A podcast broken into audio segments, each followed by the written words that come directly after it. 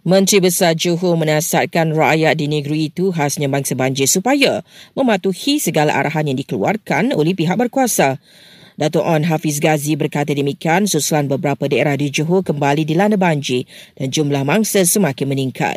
Ya, sekarang ini saya dipahamkan yang terkini ialah 10 PPS masih lagi terbuka dibuka di Johor ini dan uh, melibatkan uh, dua tiga daerah termasuklah Mersing dan juga Kota Tinggi. Kita doakan insyaAllah akhir uh, minggu ini sehari dua lagi uh, hujan akan reda.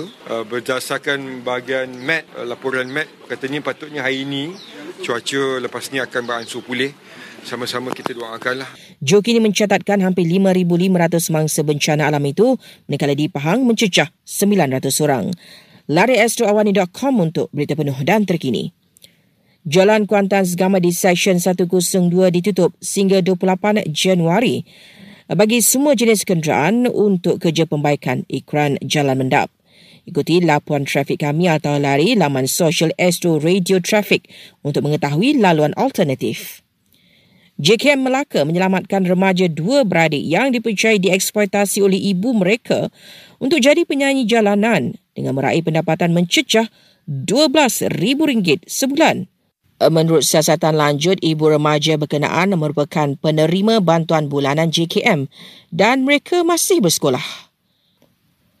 Eh, polis hampir melengkapkan siasatan berhubung kes buli di sebuah sekolah berasrama penuh di Ceras KL yang menyebabkan seorang murid melarikan diri dari asrama. Dalam perkembangan lain, polis KL tahan seorang wanita kerana disyaki terbabit kes dera seorang kanak-kanak berusia empat tahun.